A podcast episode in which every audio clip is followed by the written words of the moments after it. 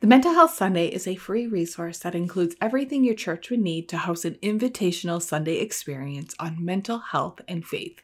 Hope Made Strong, along with mission minded partners, have created downloadable resources that include research tools, sermon notes, videos, social and marketing assets, a seven day devotional. Plus, there are community invitations and congregate giveaways. If you're interested in downloading this free resource, go to mentalhealthsunday.com.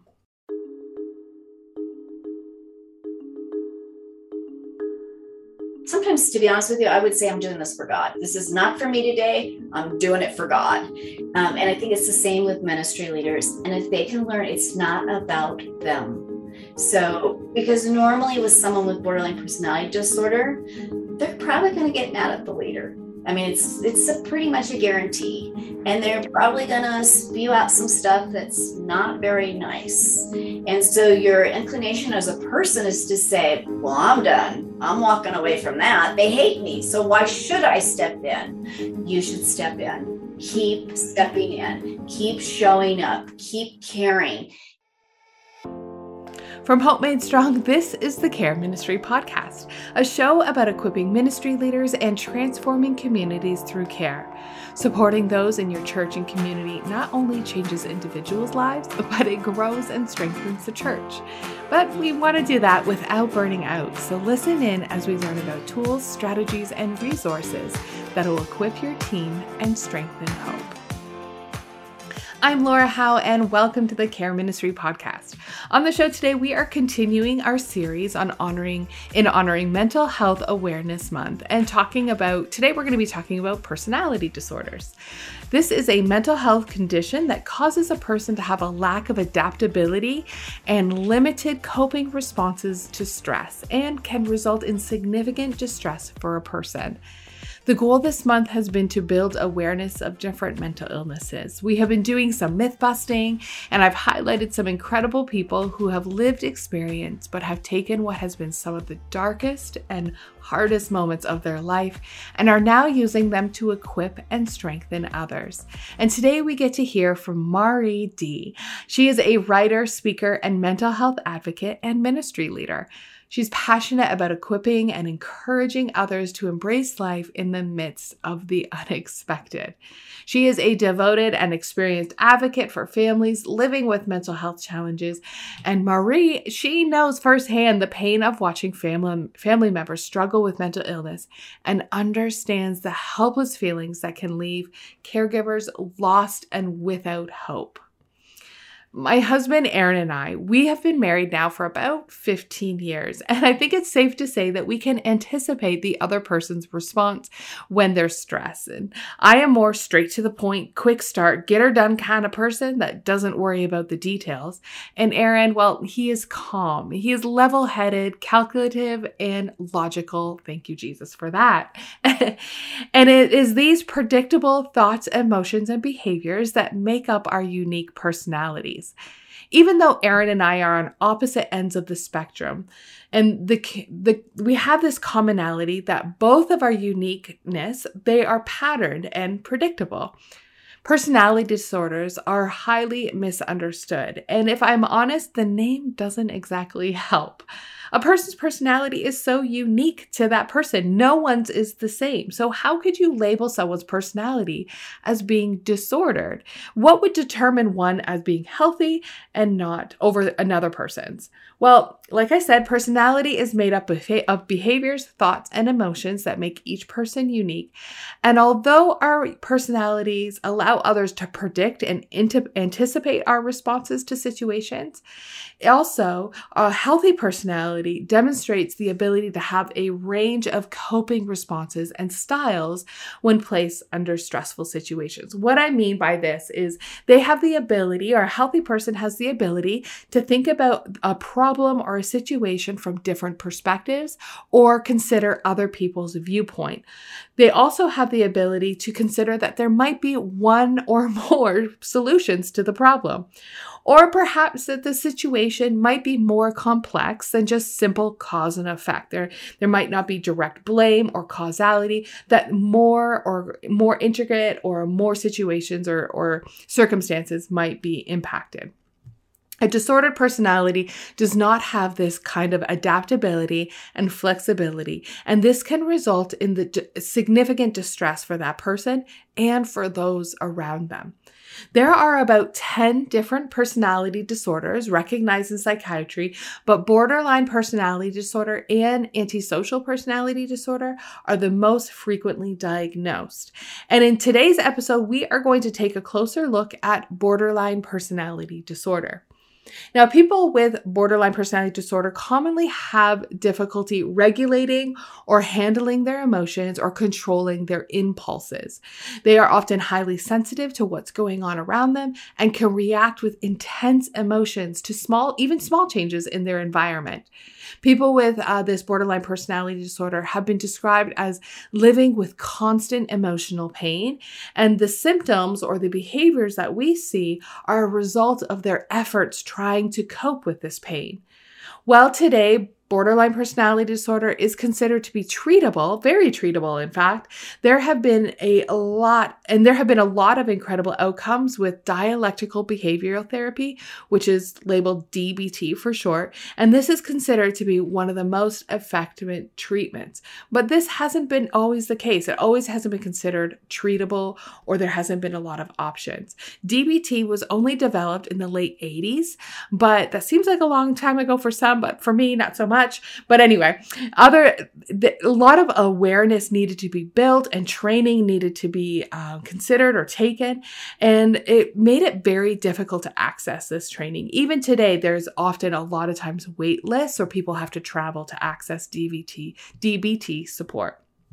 And while research grows in this area, there's this current understanding that uh, to the causality or where borderline personality comes from, it really is from three different things: a person's genetics uh, that they have inherited, uh, the biology or the physical makeup of their brain, or in and environmental experiences, and these can all contribute to the development of borderline personality disorder.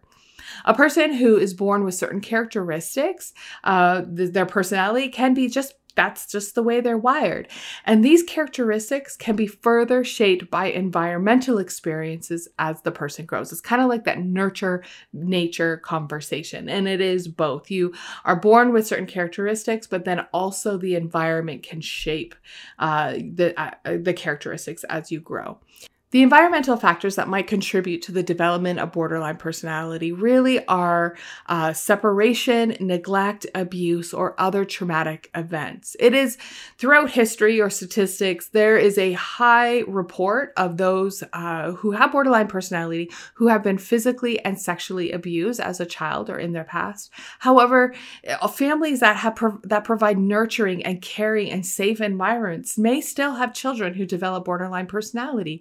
And then there's also children who experience absolutely appalling childhoods that don't necessarily develop borderline personality disorder. So research continues, but they do uh, consider biological components, genetic components, as well as environmental factors for causality for borderline personality disorder. And I think it's also important to note that having a relative or a loved one with this disorder can be significantly stressful due to the challenges and, and oftentimes due to the challenges of caring for someone who is highly emotional reactive and has the limited ability to cope with stress. Caregivers may unintentionally act in ways that can worsen their loved one's symptoms. Now, by no means am I blaming the caregivers, but this can happen as you're caring for someone and compassion fatigue can set in and you can trigger uh, your response can trigger more um, emotional reaction in those who are struggling with borderline personality disorder. And that's why it's very common for therapy and support to be recommended for family members as well Maree Dee she began to seek support when a family member of hers was diagnosed with borderline personality disorder her search for support led her to the national education alliance for borderline personality disorder and that link, they have a ton of resources and courses. So you're going to want to check that link out in the show notes. And these resources became so helpful for her that she volunteered as a member on their board, took many of their courses, and even uh, became a trainer for NAMI. And Maree has further developed a community of support for loved ones around faith and mental illness, and this is called Embracing the Unexpected. Maree grew up in Southern California in a large blended family. Having several siblings younger than herself, she often stepped into the role as caretaker and nurturer, and these skills came to her naturally. And she, as she grew, she was often finding herself in the place of supporting friends and family, kind of being that go to person. She eventually graduated as an accountant of all things, and she started a business with her husband, and a successful one at that. Her she was living her ideal life in southern california. But as her children grew older she started to notice that they were struggling with their mental health. It was in the it was around 14 they were teenagers. So um both of them actually they're two years apart and both of them were showing signs i had no idea what i was looking at i had no idea what mental illness was just absolutely oblivious to all of it and so now looking back, I actually see signs back way back in kindergarten. But I just in kindergarten. Wow. What what what was in kindergarten that were the you know hindsight? Well, in hindsight, like I remember with one of my kiddos, um, oh, the teacher she was just so stressed about going to school. Just and you know, the teacher's not gonna like me, she's gonna hate me. And we'd go through this whole big thing every year. And actually, my other daughter too, um, separation was very very hard now i know all kids so i wouldn't say that's definitely mental illness but i mean we just saw little things and the one friend that kind of goes with the borderline that black and white thinking i have one friend only one friend and that's it and so that's kind of that's true with you know i hate you or i like you or actually or i love you or i hate you we saw that and no changing the mind so i mean like if a teacher said something that she determined was hurtful or ugly, that teacher hated her. And that was, she was, her mind was made up. So that really went a lot along with the borderline personality disorder. It was that, you know, all or nothing. Now, I know borderline personality disorder is a tricky disorder to have diagnosed, especially younger than 18. How how were you able to seek support and and discover this and have this as a diagnosis? Um, we actually did not get a diagnosis until 18. I was going to say that's it's yeah. unusual for it to be under 18. Okay. Uh, and actually, I one of my one of my kids was in and out of treatment for um, I don't know three or four years to be honest with you, 14 to 18, and um, there was some self injury going on. And with self injury, um, dialectical behavior therapy is really good. And so we went for that. Well, that happens to be good for borderline too. So we just kind of lucked out there. But when I went back and I looked through some of the paperwork, I started seeing possible BPD, possible BPD.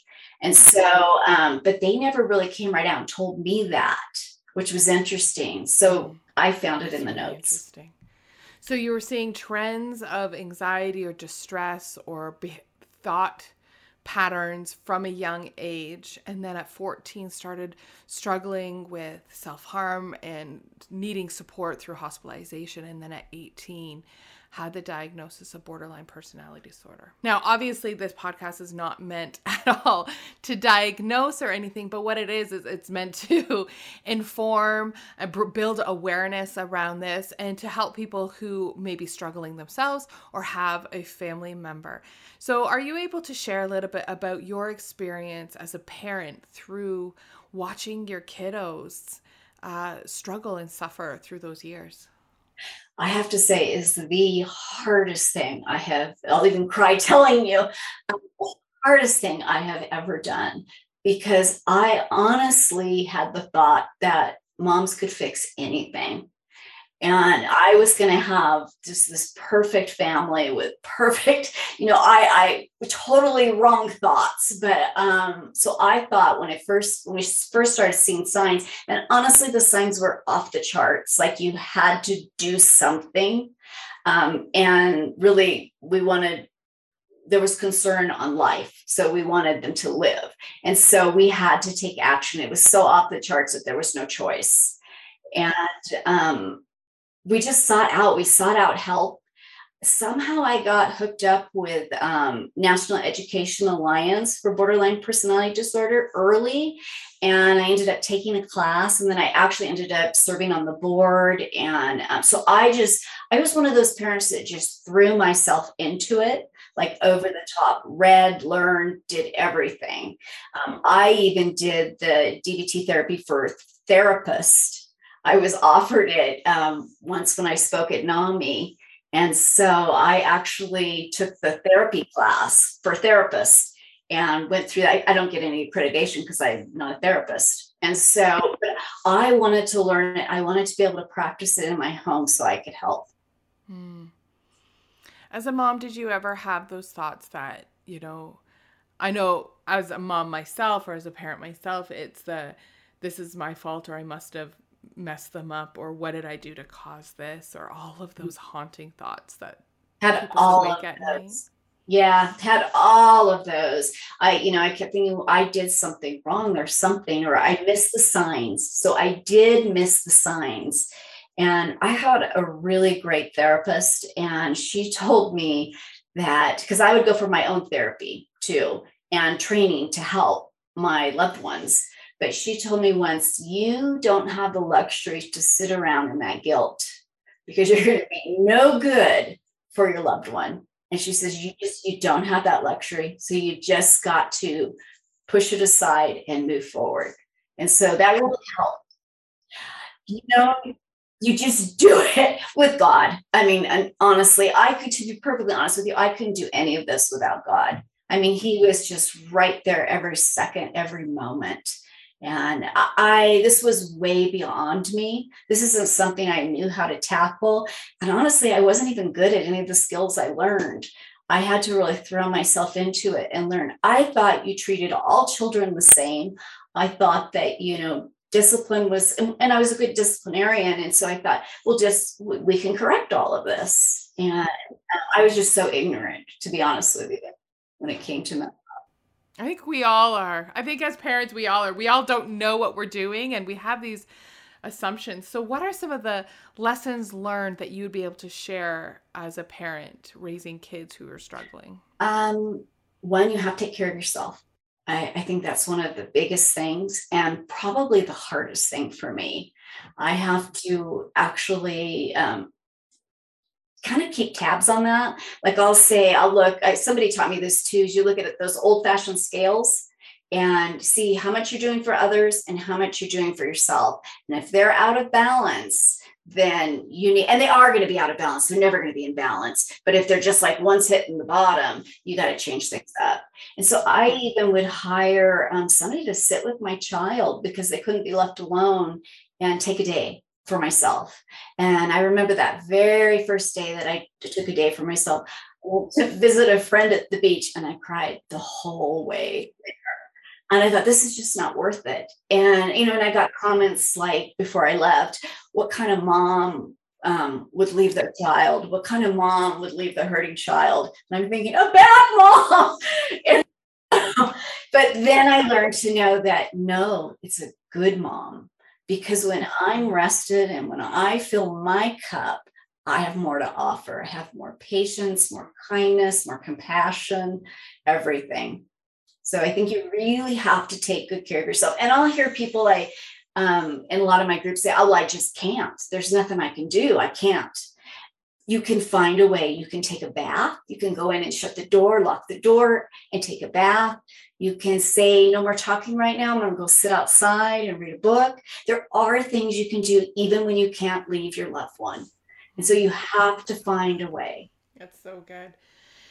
In your experience of um, church, you say you you grew up in a Christian home. You're a believer.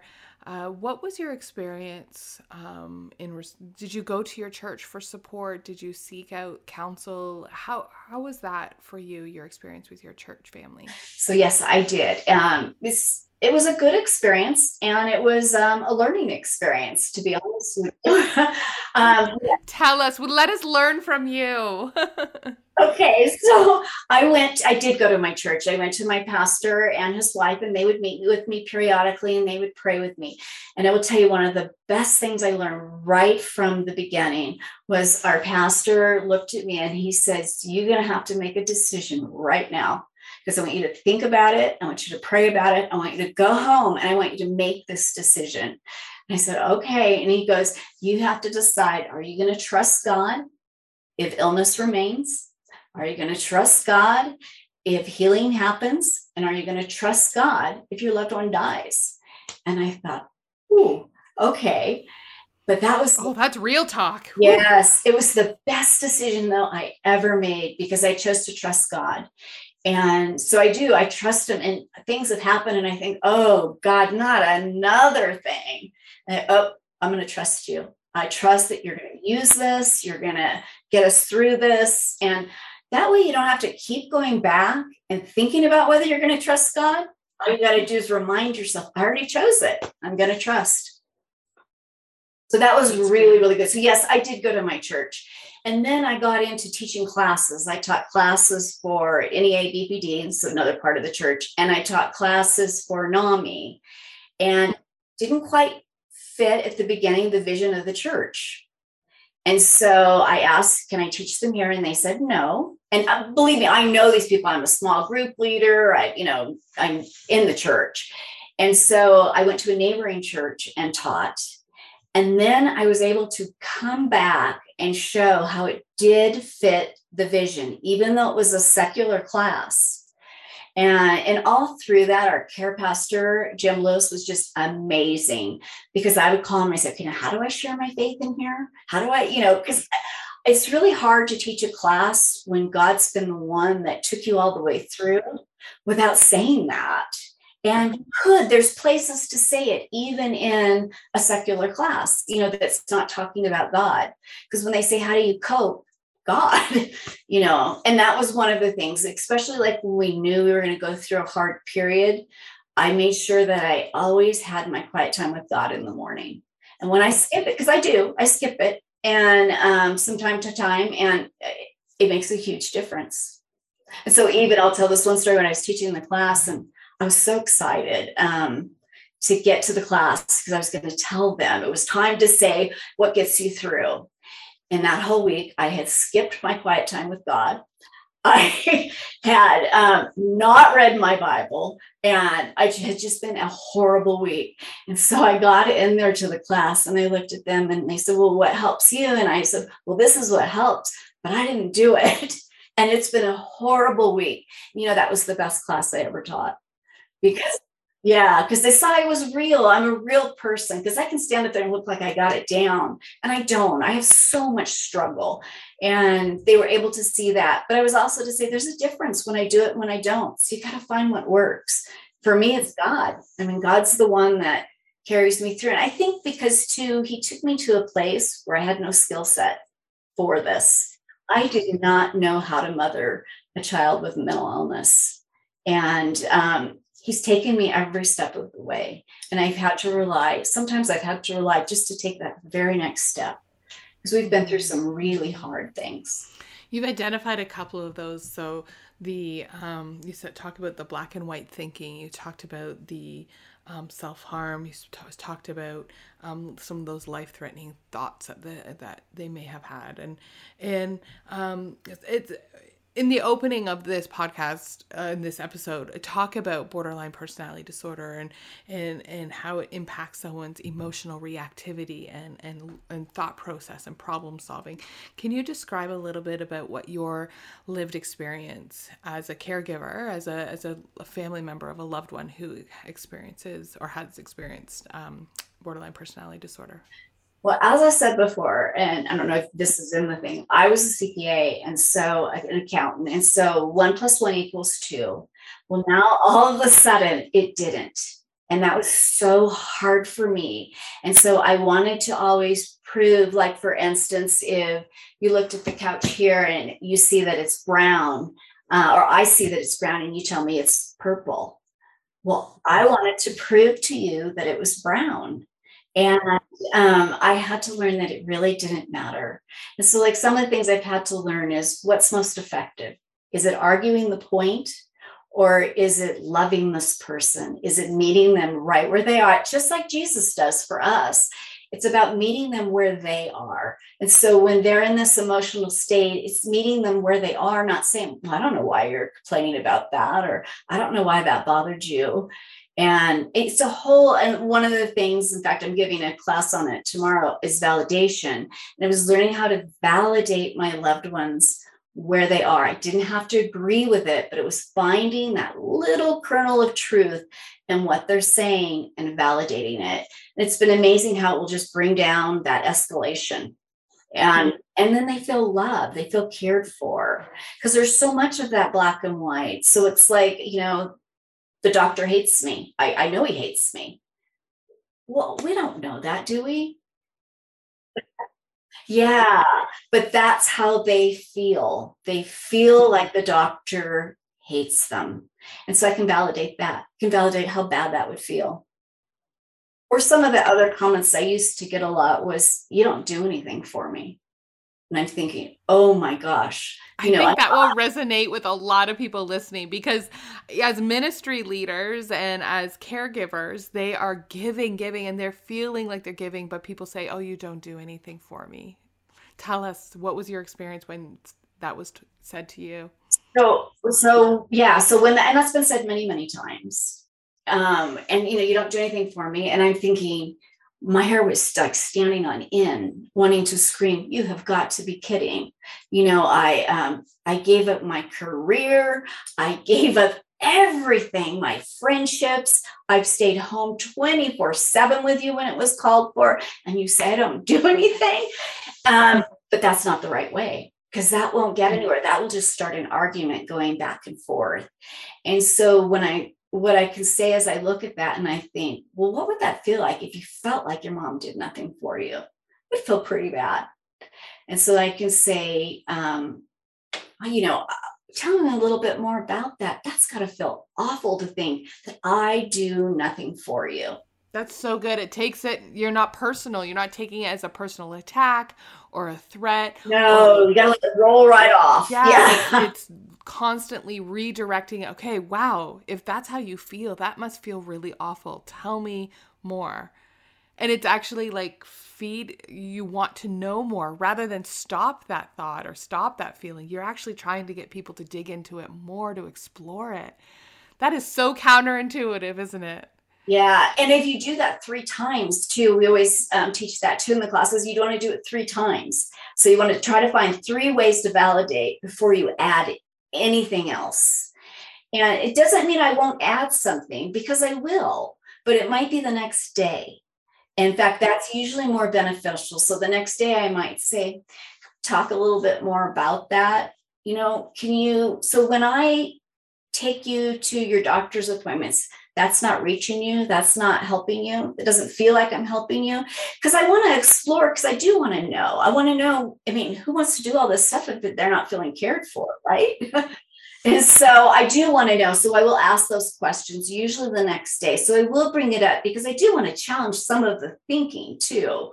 We don't want her to just think that it's you know this is this is how I feel and it's fact. And that's another thing. A lot of times we've learned in the dialectical behavior therapy is, you know, feelings aren't facts. And so we we say that feelings aren't fact, they're real. I can validate them, but they're not factual. And nor are mine. Mm, that's so good. Yeah, nor are yours. That feeling of attack or or yeah, yeah, yeah. So good. That's so good. So tell us a little bit about um, where this has led you. You mentioned that you started courses. Now, did you you started taking courses, right? I t- yeah, what I did is I took family connections through um, NEA BPD, and then I also took. Can you say what that is, and I'll make sure I have it in the. Sh- yeah, National Education Alliance for Borderline Personality Disorder. All right, and we'll have the link for those courses in the show notes. oh, good, good. Yeah, because that's a great organization. And then, and that's the one that I actually served on the board. And then I took the training and then I taught the classes. And then I even had some experience in training some of the trainers, so or some of the teachers to be. So that was fun. I loved that organization. And then um, I also taught family to family through NAMI, National Alliance for Mental Illness. And that was a great class too, taught that many times. And so I, I taught those classes. And I, to be honest with you, when this first came about in our family, both my husband and I said, we don't want to waste our pain. And so we knew that we would give back, but we had to find the right time. And so it started with those classes. And then um, my care pastor and his wife kept saying, Why don't you do a support group at our church? And I said, No, I'm not into the support groups. I don't want to do one.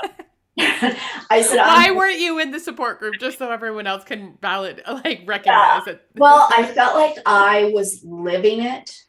Mm-hmm. That to lead and listen to everybody, and I'm gonna I'm gonna counteract this in a minute because I, I do believe in support groups. Um, but I just like to listen to everybody else's story. It would just bring me down. And, and at the time, I really didn't have the skill set not to take on everybody else's problems. And so I, that's why I didn't, because I'm the one that will show up at the hospital for every person in the support group. And you can't do that. I'm living it. I can't do it. And so they kept talking to me over and over again. And then I started teaching classes at our church. And then there was always a piece missing in the classes, and that was faith. And so I, I kept thinking there really is. And then when they would end, everybody would say, Well, isn't there anything else? And so then we just decided, you know, we needed the faith piece. So I went back to um, our care pastor, and this time I had a, I had an idea. I said, if we could add the education, the skills, and support, I'll do it. And so that's what we did. And so we've had a very successful program at um, at my church at home in California. And that's what we do. So each meeting they have, we have a speaker and they teach something. So you walk away. I wanted everybody to walk away with something that they could learn that they could do. And then at the end, we do support. So there is support and there is such value in support, even if everybody's sharing their story and their problems we learn. And so they um, support is amazing. I just wanted all of the elements in it. And so then after that, I started, I moved to Utah a couple of years ago. And so then I started an online support. And that's what I do. And same thing in there. It's it it is skills, um, education, and support. I like all three elements. I think they're important. I think that we all need to learn or learn from other people too. And we do in the support part. Mm-hmm. And so I'm still um, with both of those organizations. So you're still with both organizations. And what is your online community called? Just so people can find it and we'll link to it. It's called Embracing. Yeah, it's Embracing Faith and Mental Illness. And in that, there's four ways to connect. And one, we do a monthly mental health newsletter. And just has some tips, some skills, and might lead you to some um, other posts that you could read. Sometimes we have guests on it that write it. And last month we had a somebody that lives with an illness. And so I asked her about meds. And so that was kind of nice. We got to see her take on that. And then the other thing is that you can go to blog posts. Then I also have a private Facebook group that has just been amazing. They care for each other in the group and the people in it are just wonderful. So people can put a prayer request and you know things like that. And it's been a, it, that's been something that i'm so so thankful i started. It's really neat. Mm.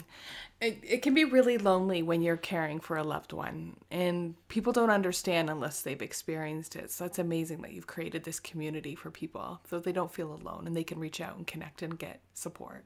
Yes yeah. And then i do speaking too. So i speak for different um different places. And then i still speak at circles of hope which is the, which is the what i started at our church. So i still fly back there and speak four times a year.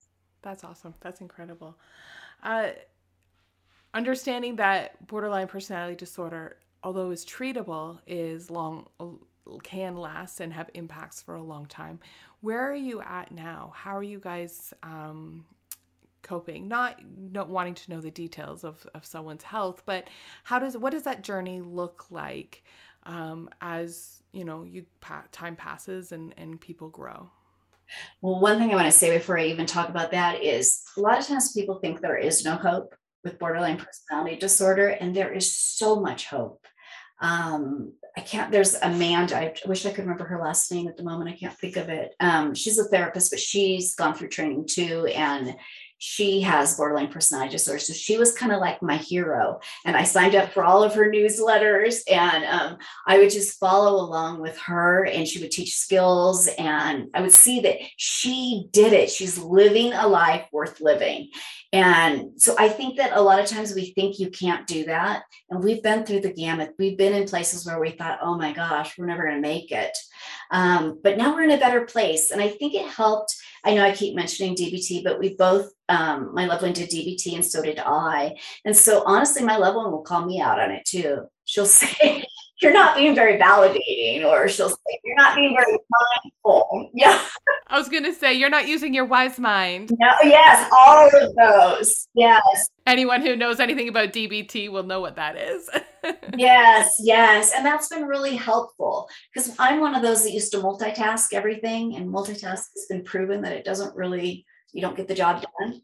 And not only that, I've had to learn to actually just sit, turn, turn my face towards my loved one and listen and be there. And that's so helpful. Where I used to like cook or, you know, be doing folding laundry. And now I don't. I stop and turn and look. And I don't do it all the time. I'm not perfect at it. Again, that's not one of my areas that I'm really good at. But it's nice because my loved one will remind me and she'll say, "Hey, you're doing this," or you know, she'll and she'll even remind me, "You need to take care of yourself, mom," mm, which is nice. That's nice. Yeah, at the opening, we definitely talk about DBT and that you know, borderline personality disorder has a um. Uh, uh, negative connotations and it can be challenging for caregivers and for families and and those who are supporting but there's hope it is definitely treatable it's definitely opportunity to work through and um, it is not a life sentence it's a challenge to be no. able to go through no and in in you probably mentioned this in the notes but you know there's nine criteria I did not mention that, so feel free to jump in. so, if you have five of the symptoms, you have the diagnosis. But even if you have one of them, it can be life altering because relationships are what are so hard for somebody that has borderline personality disorder. It's the relationships, it's that, um, oh, what's the word I was trying to think of? they're unstable. Well, it's their instability. It's instability in relationships that is kind of like the hallmark for it, you know, and their emotions go up and down daily, not um, like in bipolar where it may go for a period of time. And so relationships are the hardest thing. And so, one of the things I learned um, early on was to say to myself, the relationship is the most important thing. Sometimes, if I'm going over them, I know it's going to be a hard conversation. I keep repeating that over and over again in my mind. The relationship is the most important thing because you want to keep that stable somehow. Doesn't mean you're not going to have problems or not going to argue, because I mean, everybody does. But, um, you want to just keep that in mind. You want to keep that, want to keep those lines, you know, together, that you're going to keep a connection. Because it's very hard. If you argue with all the stuff that you hear, you're not going to have a very good connection. And your loved ones need you. I'm just thinking of listeners who are in ministry and who are leaders, and they may not be aware that someone has a diagnosis. They might not be aware. Um, that's obviously private information that they might not share, um, but they're noticing that someone is a, the showing signs, and whether they have a diagnosis or not, like you said, anybody can experience any of these things as human beings. Where, you know, the black and white thinking, the emotional volatility and and and being triggered and re- conflict in relationship and all of and these things can can happen to anyone. What would you what do you have any communication strategies or ways that uh, leaders are able to um, connect and ensure that that relationship becomes um, you've given one but also that uh, that the relationship can remain intact when they're when they're finding themselves stuck in this conflict, uh, argumentative situation? I do. Um, I mean, one thing, because I, I, will tell you that I've seen so many people walk out of my loved one's life. Um, it's hard to stick it out, but you've got to. I mean, you've got to think of God and what would God do and where would God meet the person? I think you see, you got to kind of just it, sometimes, to be honest with you, I would say I'm doing this for God. This is not for me today. I'm doing it for God. Um, and I think it's the same with ministry leaders. And if they can learn, it's not about them. So, because normally with someone with borderline personality disorder, they're probably going to get mad at the leader. I mean, it's it's a pretty much a guarantee, and they're probably going to spew out some stuff that's not very nice. And so your inclination as a person is to say, Well, I'm done. I'm walking away from that. They hate me. So why should I step in? You should step in. Keep stepping in. Keep showing up. Keep caring. Even though you're hearing all this hateful stuff, they need you. And one of the things with borderline personality disorder is they try to reject you before you reject them. So don't reject them. Just let, you know, keep keep going if you can. I mean, and get help for yourself. Talk to somebody else um, so that you can stay in there. Because let me tell you, if you can stay in there, oh, you're amazing. And we've had people that have stepped in, and I tell you, I'm so grateful for those people that stepped in and saw it through because there weren't very many people in my loved one's life. And if a ministry leader can stay the course, it's amazing. I mean, just simply amazing. And I think learning to use some validation skills. I think um, every ministry leader should take some validation, um, learn some validation skills because that will just bring it down. I mean, I have seen it over and over and over again. Um, even like with my mother in law, my husband used to call her and she would say, you know, oh, it's ugly and oh, this, oh, that. It's just terrible. And one day he just validated her and it just all stopped. And in the end, towards the end of her life, they had a really good relationship, which was really neat. But it was because I believe my husband was using the skills. Mm, that's so good. You can save relationships, bring and continue to have connection. Yeah. That's awesome. That's and awesome. and if you do that, you're a gold star. I mean, it, at least from a mom's perspective, because there aren't very many people that will keep doing that. Yeah. Yeah, it's not about you. Just stay consistent. It's not about you. Regardless of what the person comes at you with, accuses you of, uh, what trouble or disturbance may may not happen, stay calm, stay consistent, and stay connected. Yeah. Yeah. Yeah. Because yeah. everybody needs to be loved. And that's what I was going to say because these are children of God. Yes. Yeah. Yes. And so if you can reach somebody, and you got to figure if they're talking like that to you, they don't have very many people in their lives. and so if you can be, you know, the hands and feet of Jesus, that's amazing. Yeah. Yeah. Oh, well, thank you so much for sharing your experience. Thanks.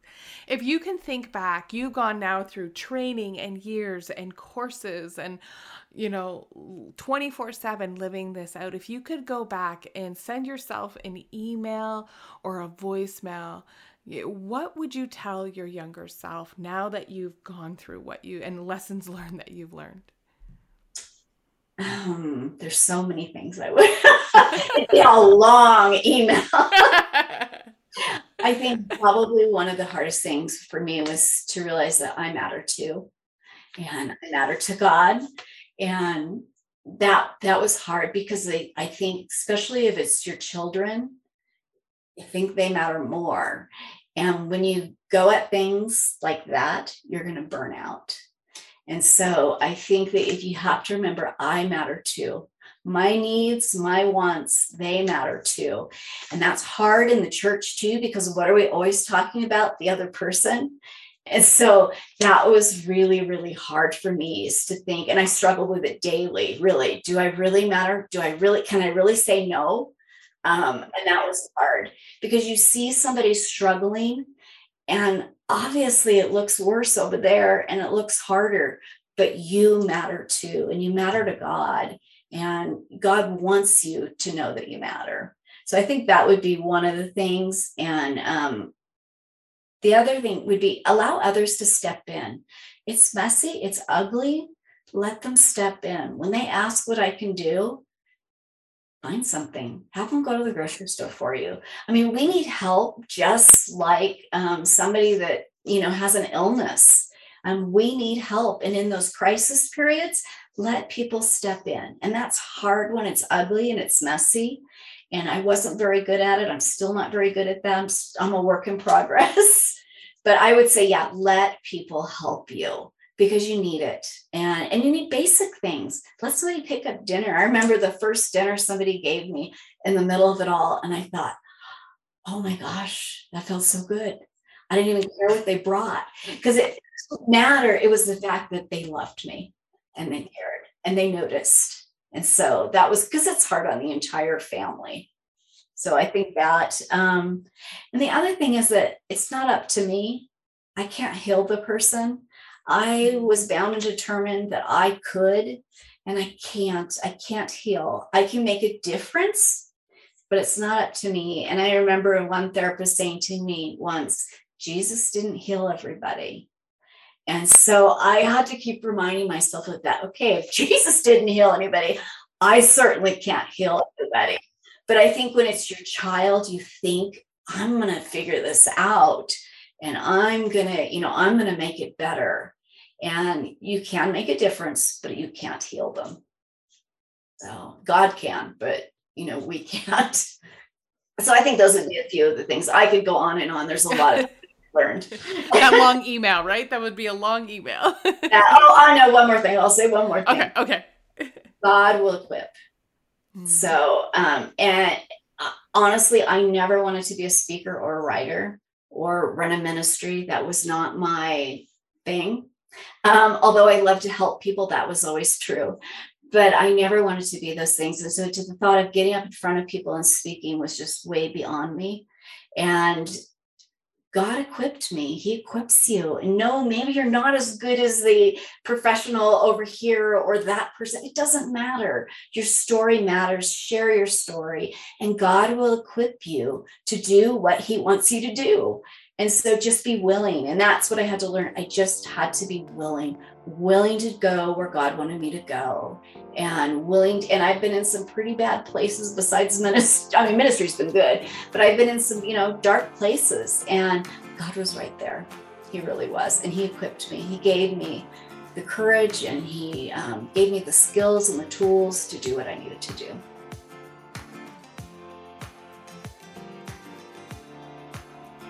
Hey, thanks for listening. I encourage you to put what you heard into action today. How are you going to be intentional about building a culture of care, both for yourself and for others in your church? If you've enjoyed today's episode, I would love it if you could write a review, and this will help other people find the podcast more easily, as well as follow so to be you can be notified when the next episode goes live. Thanks for connecting. Take care.